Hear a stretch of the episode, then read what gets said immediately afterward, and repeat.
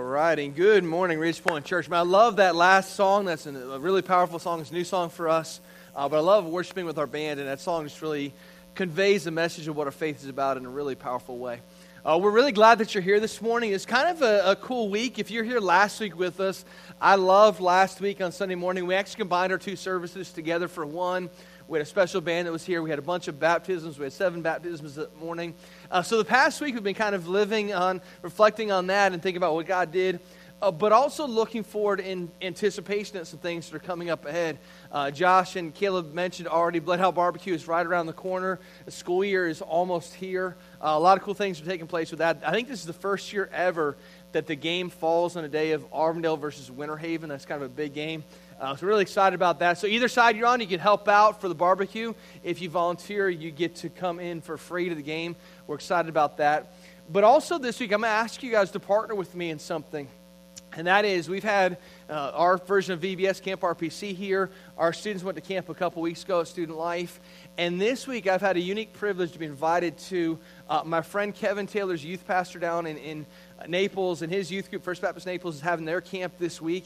Uh, they're taking about 400 students up to Camp Geneva, and he's invited me to come in and speak for that, for that camp all week long. So if you think about it this week, particularly about 8 o'clock at night, Monday, Tuesday, Wednesday, and Thursday night, uh, be in prayer for me and, and really pray. I want to see God transform these students' lives in a supernatural way. So if you would partner with me in that, I'd appreciate it. Some really cool things taking place. Uh, we've been kind of in the midst of this series. We've given it a little bit of a break the last couple of weeks because of some other stuff we've done. Uh, but today we, we continue with Origins. We'll get to that in a second.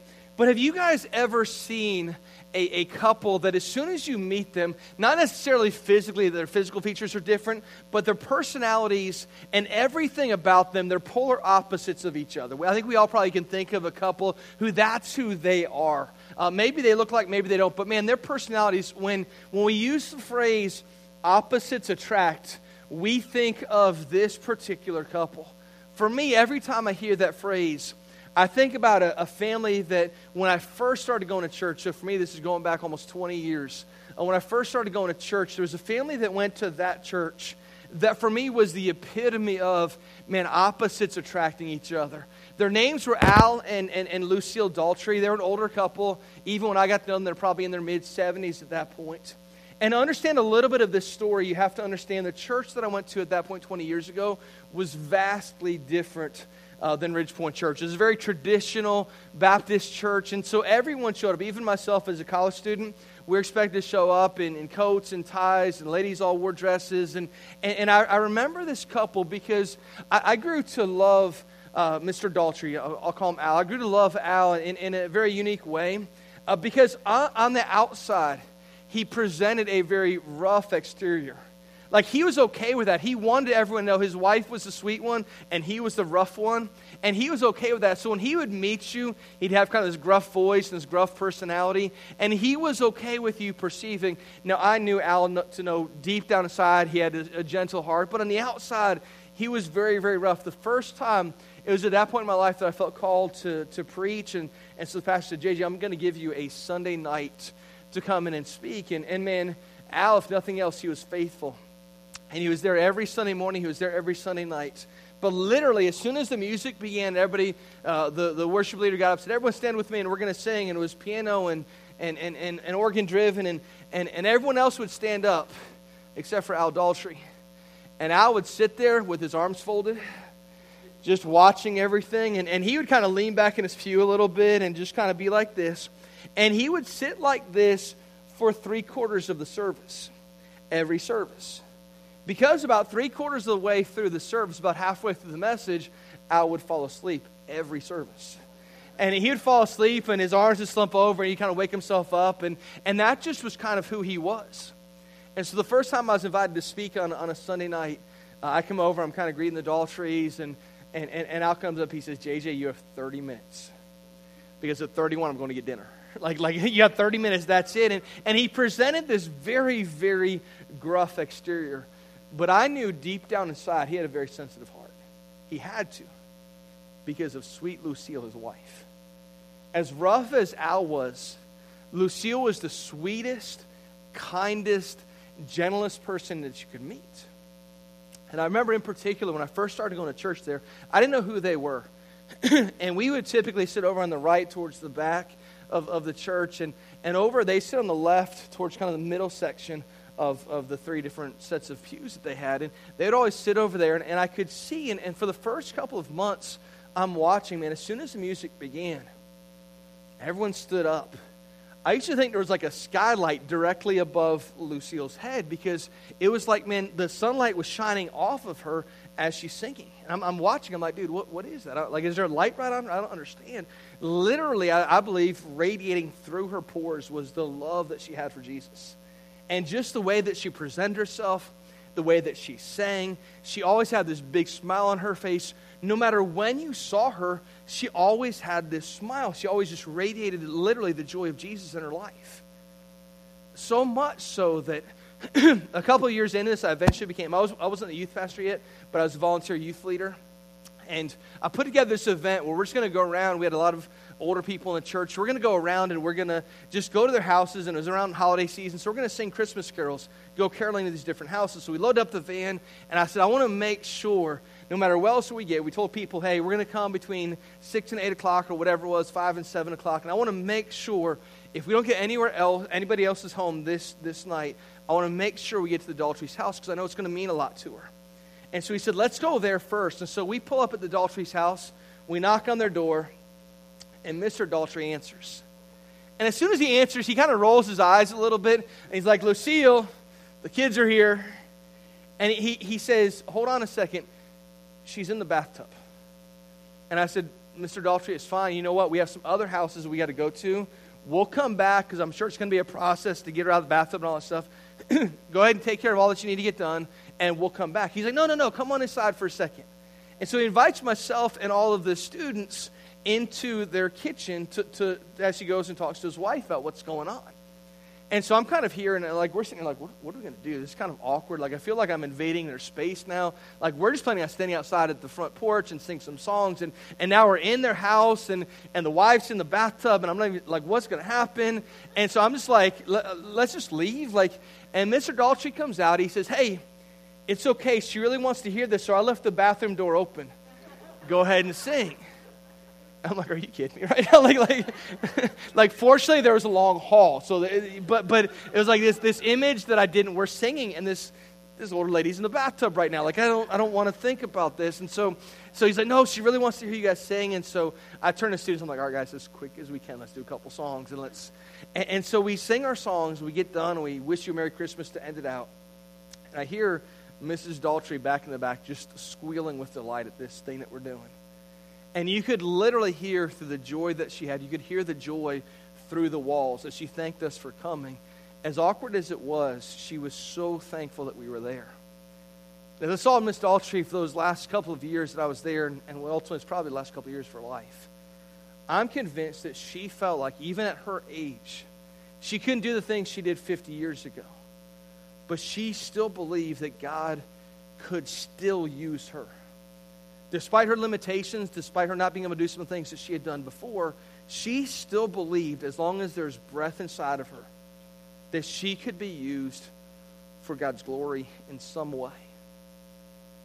The series we're calling Origins is about looking back at the Old Testament, looking at some characters in the Old Testament. And, and as we talked about last, uh, it's been a few weeks, we had some interruptions in there, but as we talked about three weeks ago, God uses normal, flawed people. In fact, our, our flaws are kind of what makes the story so beautiful. We have flaws in our story, and God uses those flaws, and He allows these people, leaders like Noah, leaders like Abraham that we're going to talk about today, to be used to build up His purpose and, and, and, and ultimately His people in a powerful way that we're still talking about them thousands of years later. He uses flawed people just like you and me to have those stories, to redeem those stories. And So a couple weeks ago, we talked about Noah and, and, how he was flawed. He made some mistakes, yet God used him to build the ark, and, and ultimately we're still talking about that story. Out of Noah, he had three sons, Ham, Shem, and Japheth. From the line of Shem, we see other people that are born and eventually come to a character in his lineage, a guy that we know by the name of Abraham. He was actually given the name Abram. God changed his name. But we, we, we kind of grow up. If you went to church at all, if you went, maybe didn't go to church, went to VBS, you probably know at least one thing about Abraham. You know this one thing Father Abraham had many sons. It was so much better. First service, like two people knew the song, and it was really awkward. Father Abraham had many sons, and many sons had. That's right. Like, that's what we know. We're like, all right, that's a cool story. What is that even about? What does that mean? I want to look at the story of Abraham's life today. And I want to see that God also used a person who was flawed, a person who sometimes got ahead of God, but He used them in a powerful way. And He says, I have a promise for you, and as long as you're obedient to the call that I have upon your life, I'm going to bring great blessing into your life. And so we're going to look at Abraham by doing a couple of things. First of all, we're going to flip beginning in the book of, we're going to look at the book of Genesis chapter 12, and then later on Genesis chapter 16. But we're also using as a commentary on that, over in the book of Hebrews chapter 11, there's this great chapter that we sometimes refer to as the Hall of Faith. These are the, the, the, the leaders that are the foundation of our faith. And so if you have a Bible, uh, I'm going to ask you to kind of be open in Genesis chapter 12. But if you want to keep a bookmark or something in Hebrews 11, we're going to flip back and forth a couple of times to kind of read the story, read a little commentary on the story, fast forward in the story, read that, and then have a little commentary at the end. So it'll be Genesis, Hebrews, Genesis, and Hebrews, beginning in, Hebrew, in Genesis chapter 12, verse 1.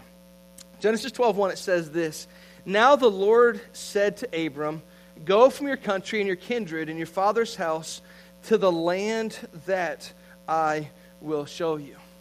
So God begins this whole journey by saying, "Abram, I, I have a plan for you, and I'm about to reveal that plan to you. I'm not even revealing the whole plan to you yet." But you have to go. You're going to leave everything that you know. You're going to leave all the area that you're comfortable. And I have a, a, a land that I'm going to take you to that I'm not revealing to you yet. But here's what I want you to know you got to pack your bags. It's time for you to go. Now, that in and of itself is, is a pretty powerful deal. Uh, if you've ever made a journey maybe across the country or across the world, and you're packing all your stuff up and you're leaving behind family and friends, like that's literally what it's saying. It's saying, Abram, I want you to go, go from your country, from your people, from your father's house to the land that, you'll, that, that, that I'm going to show you. So he says, I want you to leave your family, I want you to leave your friends, I want you to leave all that you know to move across the country or across the world, as, as his case would be. Now, that in, in and of itself is one of the most traumatizing events for anybody to go through. If you've ever been through a cross country move, you're supplanting everything that you know, sometimes leaving behind really, really close friends, and a lot of times you're leaving behind your family to go to an area that you're not familiar with. Uh, one of my good friends, of you know Kyle McClure, that's one of our worship leaders here. He's getting married in two weeks, and, and he's moving across the country to Virginia. And they're right now in Virginia, kind of looking around, kind of getting to know their area they're going to be living in. And that's a big deal. That's a big move. And we kind of expect it when people are in their 20s, in their 30s, maybe in their 40s. Like, that's a super big deal, but, but we kind of expect it at that point in their life. The thing is, we're about to read is that Abram is actually 75 years old at this point. Like, it's not the time that you normally say, hey, let's pack up and move.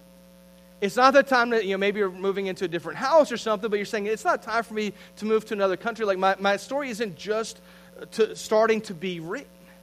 And that's exactly what God is starting to reveal to Abram is, as I want you to pick up, I want you to move. Now, Abram at this point in his life, like, he's like, wait a minute, I'm at the latter part of this, this whole thing.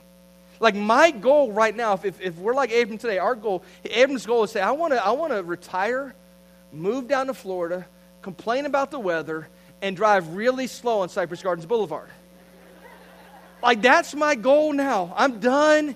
It's over. I just want to relax. I've done my part. And God says, No. Your plan is just starting to be revealed to you. God wasn't done with him yet. But see, here's the deal. When that happens, God's call replaces our something with something so much better. And we have to see that in our life. God's call, the call of God in our life, replaces our something with His something better. And that can take on a couple of different pictures for us for some, what that means, and we've seen powerful stories like that. We saw a story like that a little bit in one of the baptisms last week, where, where God takes someone's story that was broken, that was really messed up, and really flawed, and we see this picture of total redemption when this person's life was terrible, it was being torn apart, and God steps in, redirects, alters their life forever. And we see this beautiful picture on the other side, and we celebrate and say, man, that is so powerful when God replaces our something with something that's so much better, and it's obvious. But what happens when our something doesn't look so terrible? And because of that, we can't really picture what God's something better is going to be like. I want to ask you to do something, and it's going to require some introspection this morning. If you're a note taker, I want you actually to write this down, whatever you're taking notes on. If you're not, I want you to imagine this question in your mind for just a second.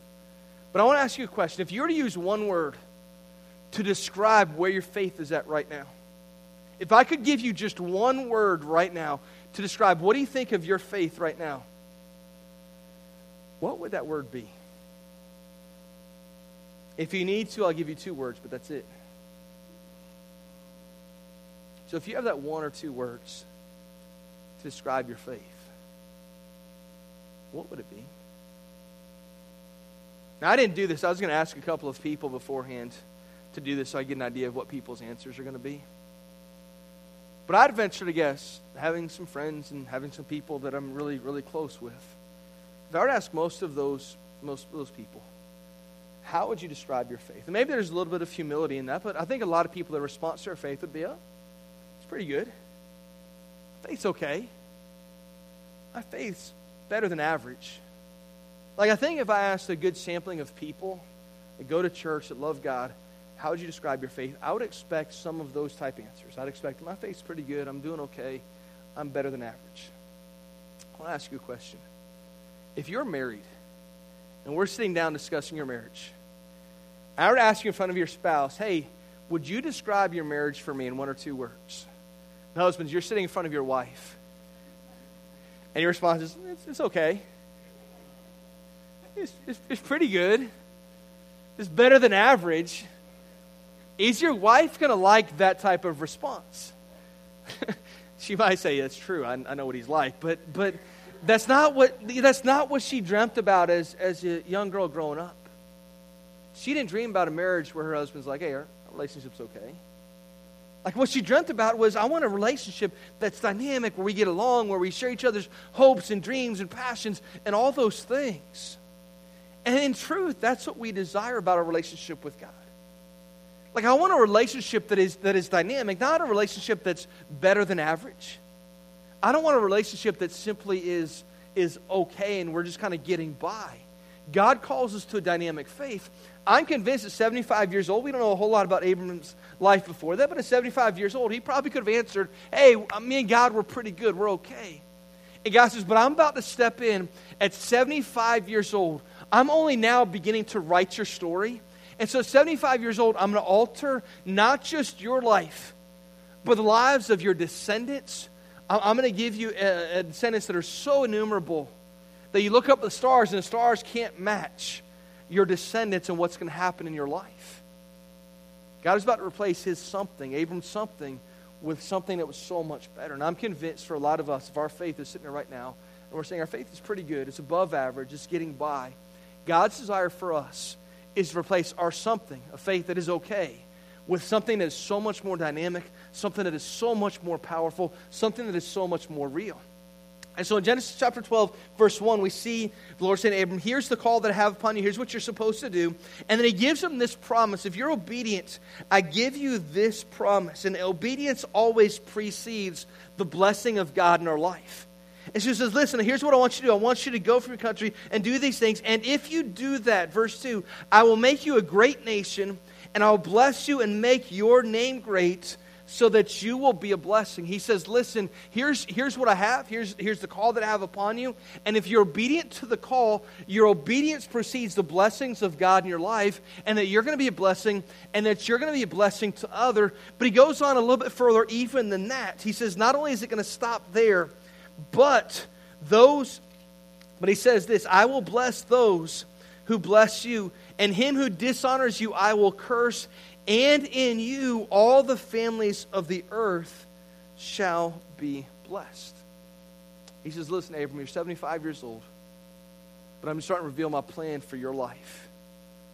Go and leave all that you know. Go and leave your area of being comfortable and being familiar. I'm going to call you to a land that you're not familiar with, a land called Canaan. I'm going to call you to that land. And when I call you to that land, it's going to be awkward, it's going to be comfortable, but I'm going to bless you in a powerful way. And people that get on board with you, I'm going to bless them. And those who bring dishonor to you, I will dishonor them as well. That says in verse 4. So Abram went as the Lord had told him, and Lot went with him. Abram was 75 years old when he departed from Haran. And Abram took Sarah his wife, and Lot his brother's son, and all their possessions that they had gathered, and the people that they had acquired in Haran, and they set out to go to the land of Canaan.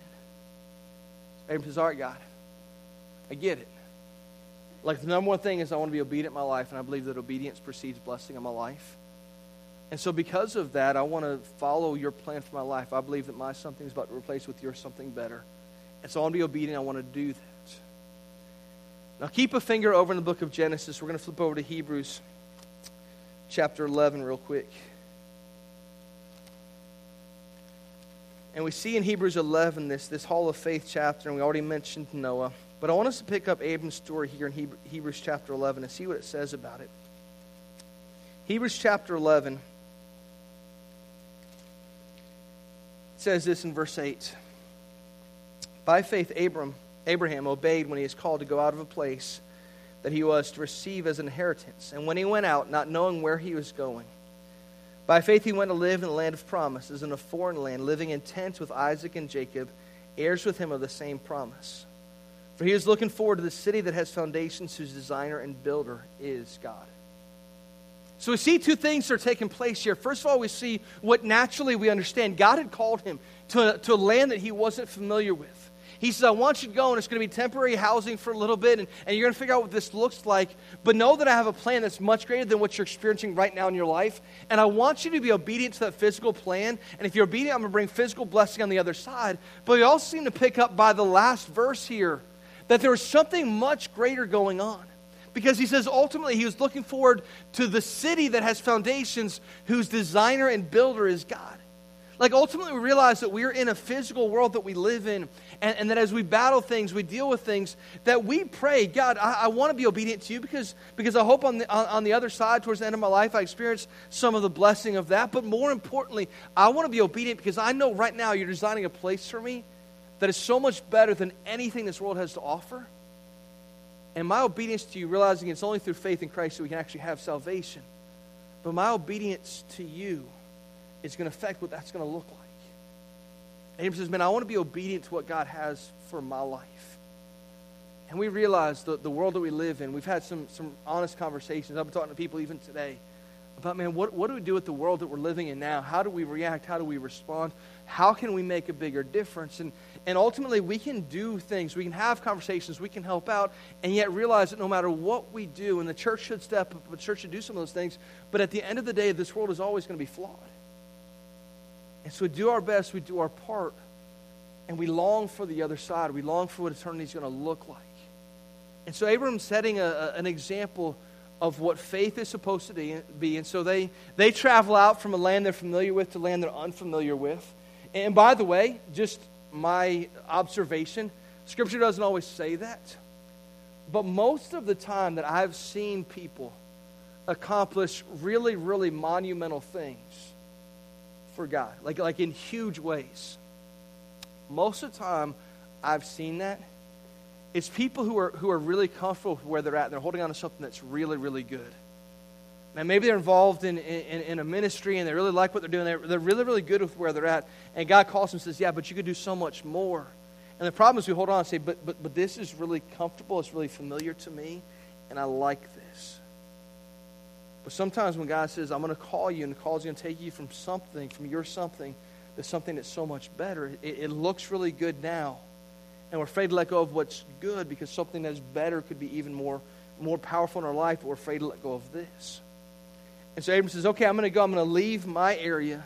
I'm going to leave my family and friends. I'm going to take just my immediate family with me. And we're going to travel and we're going to sojourn and we're going to figure out what this looks like. And they go to Canaan and they eventually go to Egypt. And, and, and he, eventually he and Lot get separated. He comes back and rescues Lot. And, and there's a high priest who gives him a blessing. And there's a covenant with God. And the whole time, he is being really, really obedient to God But then in the middle of the story, he gets ahead of God and he says, Wait a minute. I know that there's been this promise for me, and one of the promises I have is that my descendants are going to be innumerable, and I'm not seeing that yet. So flip back with me to Genesis chapter 16.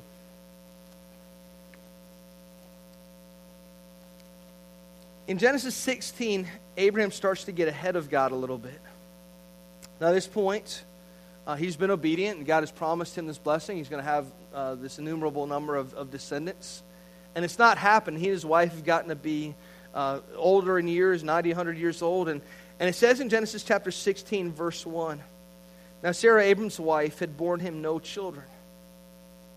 And then it says this she had a female Egyptian servant whose name was Hagar.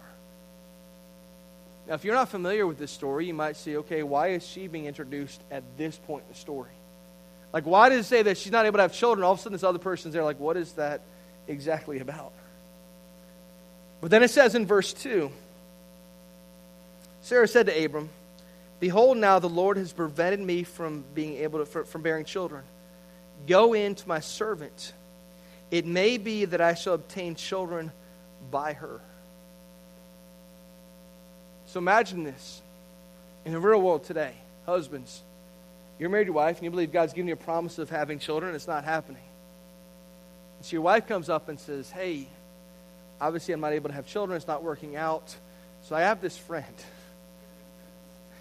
And I think it'd be a good idea if we have children through her. And I'm okay, I'm on board with it. Now, if I'm the pastor giving you marriage counseling at this point, I say, brother, don't walk away from this opportunity. Run from it.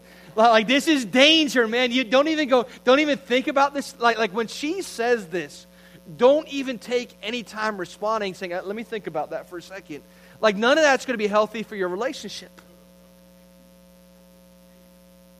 But not only does Abram think about it, the very next part of that verse says, and Abram listened to the voice of Sarah. Instead of being obedient to God and saying, God has a promise for me, his wife comes and says, Hey, I want you to have a relationship with this other lady. And says, All right. And literally, this hero of the faith, that's what he does. As you can imagine, no matter what Sarah said, it's not going to go over very well. Verse 3 Abram had lived 10 years. So it isn't like he did it right away. He waits 10 years. Abram uh, is in the land of Canaan. Sarah, Abram's wife, took Hagar the Egyptian, her servant and gave her to Abram, her husband, as a wife. He went into Hagar, and she conceived. And when she, Sarah, saw that she had conceived, she looked with contempt on her mistress. Kind of expected that. Because there's two things at play here. First of all, Sarah feels like, man, I wasn't able to have kids, and now this other lady was able to have a kid with my husband. I don't like that. But also the fact that she was physically intimate with my husband, I don't like that. I think the Bible puts it mildly to say she looked on her with contempt. it was probably much more than that. But the point being that, that God had a plan for, for his child. God had this big and, and bold plan, and for the most part, Abram was obedient to that plan. Now, he gets ahead of it, and, and God still has a plan. And, and, and for those who feel right now in the midst of your life, that maybe God had a plan for me, but I got so far ahead of God that I made some huge mistakes that I can never go back from. God uses Abram right here. And he says, I'm not going to give up on the promise that I have for you. You are disobedient, and that wasn't right. And it's going to cause problems, but your life isn't done. Your story isn't done being written. And so don't give up, because here's what I see over and over is that sometimes in our life we think there are people around us who are watching us, waiting for us to fail. And as soon as we fail, we think the whole world is in on this joke. And they're watching us and they're pointing their fingers saying, Ha, I knew they weren't going to make it. I knew they weren't going to fail. And sometimes it's because as a church, we don't respond as we should. If someone in our midst fails, it's not our responsibility to point fingers and say, Ha, I knew they weren't going to make it. It's our response to rally around that person to say there has to be uh, some sort of repentance in their life, there has to be some change in their life but our responsibility is not to point fingers and laugh and say, I knew they were going to fall. Our response is to lovingly start to build them back up, to put an arm around them and say, What can we do to begin the process of lifting them back up? Abram messed up. Of that, there is no doubt. I think any guy in here who said, if my wife said that I'd be running away from that, knows that was a huge mistake. But that doesn't preempt God's promise in Abram's life. In fact, we see God later on, a couple of chapters later, come and reiterate the promise, and he actually changes the name of Abram and Sarai to Abraham and Sarah. He says, The promise isn't done. In fact, I'm going to give you a new name, a name that you're going to identify now with, with me. Let's flip out to Hebrews chapter 11 and read the rest of this. Because if you know the story, God comes to that point and promises a child still to Sarah, and Sarah laughs. Says, How can I do that? I'm so old, there's no way that could ever be the case for my life. And God says, No, That is going to happen. You're going to have that child. And, and so we pick up in Hebrews chapter 11. In verse 11, it says, By faith, Sarah herself received power to conceive even when she was past the age, since she considered him faithful who had promised. Therefore, from one man, and him as good as dead, were born descendants as many as the stars of heaven and as many as innumerable as grains of sand by the seashore. Listen what it says about Abraham. It says at this point in his life, he was as good as dead. For everybody else, they had written him off. For everyone else, they said, Man, this guy's so old, there's nothing else he could ever accomplish with his life. And so, even the writer of Hebrews says this is how he's understood. They're from one man, and him as good as dead. For everybody else, man, his story was done being written. But I want us to understand no matter what challenges we go through right now, whatever it is, because for each one of us, we have a call of God upon our life. No matter where you're at, if you're a child of God today, you have a call of God upon your life. And God's call will always replace your something with His something better. But what happens is we start to put excuses up. And sometimes those excuses come from outside of people saying, you're too old, or you're too young, or you've messed up too much. And people are quick to write you off. But remember this when those people are writing you off, God is saying, but that's only the first chapter. Your story's not done being written. Maybe you've made some huge mistake in your life. Maybe that's true of you. Listen, God's grace is so powerful, it can get you past that mistake.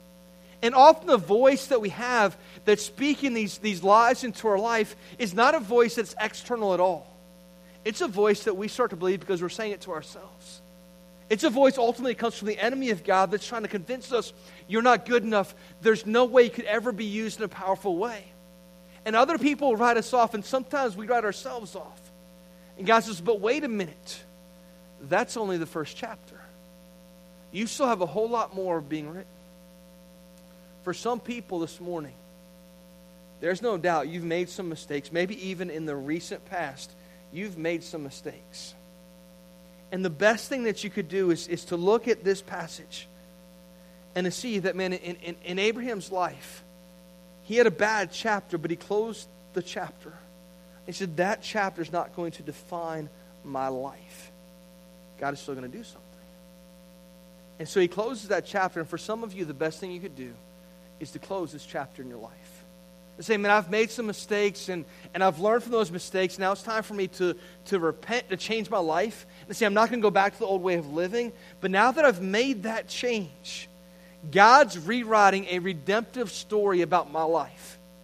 And that chapter that a couple of years ago was debilitating in my life will now be a strong reminder years from now of look at how far I've come, that God could transform who I used to be to who I am now. And like I said, for some of you, that's your story. That's where you're at right now. For others, it's like I've been, I've had an okay faith, but that okay faith chapter, that's also coming to a close. It's time to say, I'm not okay with an okay faith. I want to see that chapter of my life closed, and I want to be challenged in such a way that my faith, man, God calls me to get out of my comfort zone. God calls me to leave my area of comfortability. And it doesn't require us moving across the country or across the world. Sometimes it simply requires us going across the street and having a, a conversation with a neighbor.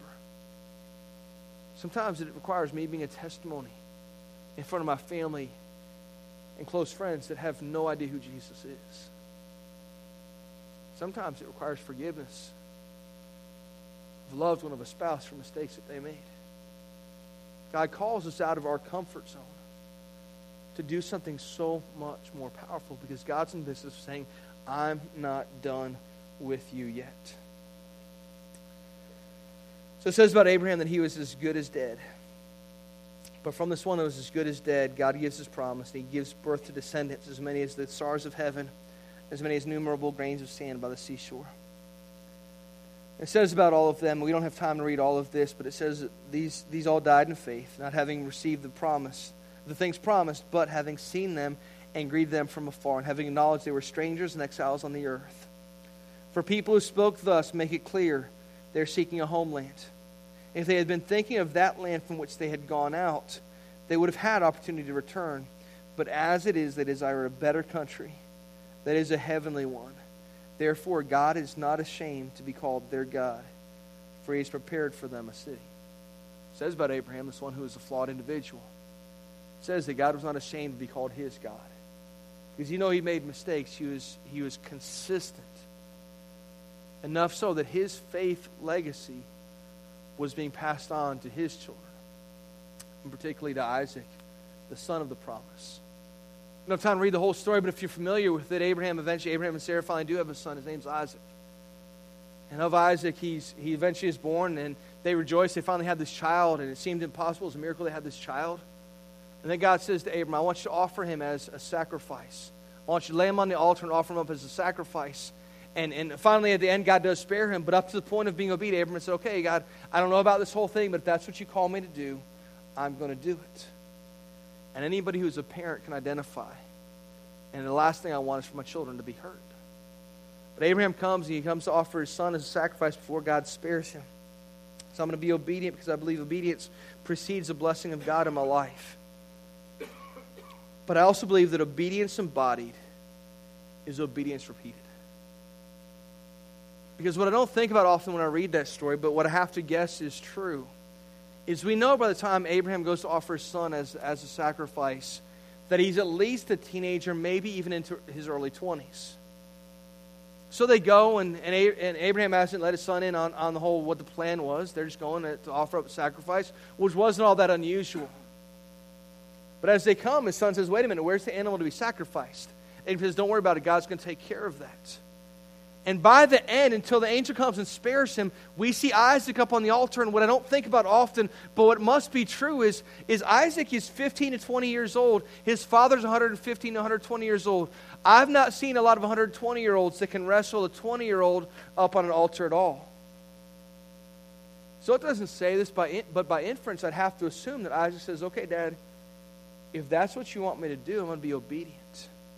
And ultimately, we know that God spared him. But I believe that as parents, it is incumbent upon us to start to show our children what true faith in Christ looks like. Because obedience embodied is obedience repeated. We want to pass on a faith legacy to our children. We want to be able to say, man, one day I want you to be able to mimic not that any of us is perfect, because every one of our children will look at mom and dad and say, they're messed up, they're flawed, I know they make mistakes, I don't even pretend to be perfect. I don't want my children to grow up thinking I was perfect.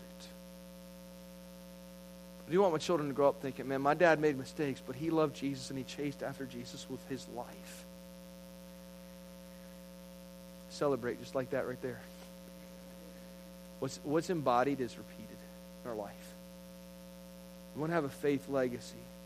Then we're truly obedient. That obedience is passed on to our children. Abraham embodied that. He did that. We celebrate that this morning. Let's pray. Father, I thank you for people who've gone on before us, who demonstrated to us what faith looks like. Uh, God, every person we talk about in this series, they're strong, man. They're mentioned in Hebrews as being these great ambassadors of faith. But God, they're also flawed individuals. People who had made mistakes, sometimes big mistakes. But God, their flaws don't get in the way of you working in their life. Because their desire was to be obedient, oftentimes, more often than not, we see that obedience acted out in their life. God, I pray for our church right now. I pray f- for us to respond in such a way to say, man, I want my faith to be real. I'm tired of playing games. I'm tired of just kind of going through the motions. I want my faith to be real because I realize I'm passing on the legacy right now. And all the other stuff we do, it might be cool, it might be good stuff.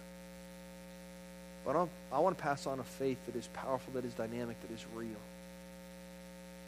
God, let's be about that this morning. If there's anyone right now that uh, maybe for the first time needs to begin having a relationship with you. Maybe they've never called upon Jesus as their Savior. They're saying, man, all this didn't make sense. But, but as I see the call of God in my life, I realize I've been sacrificing His best, trying to hold on to something that I had that I thought was good, and it's failing me.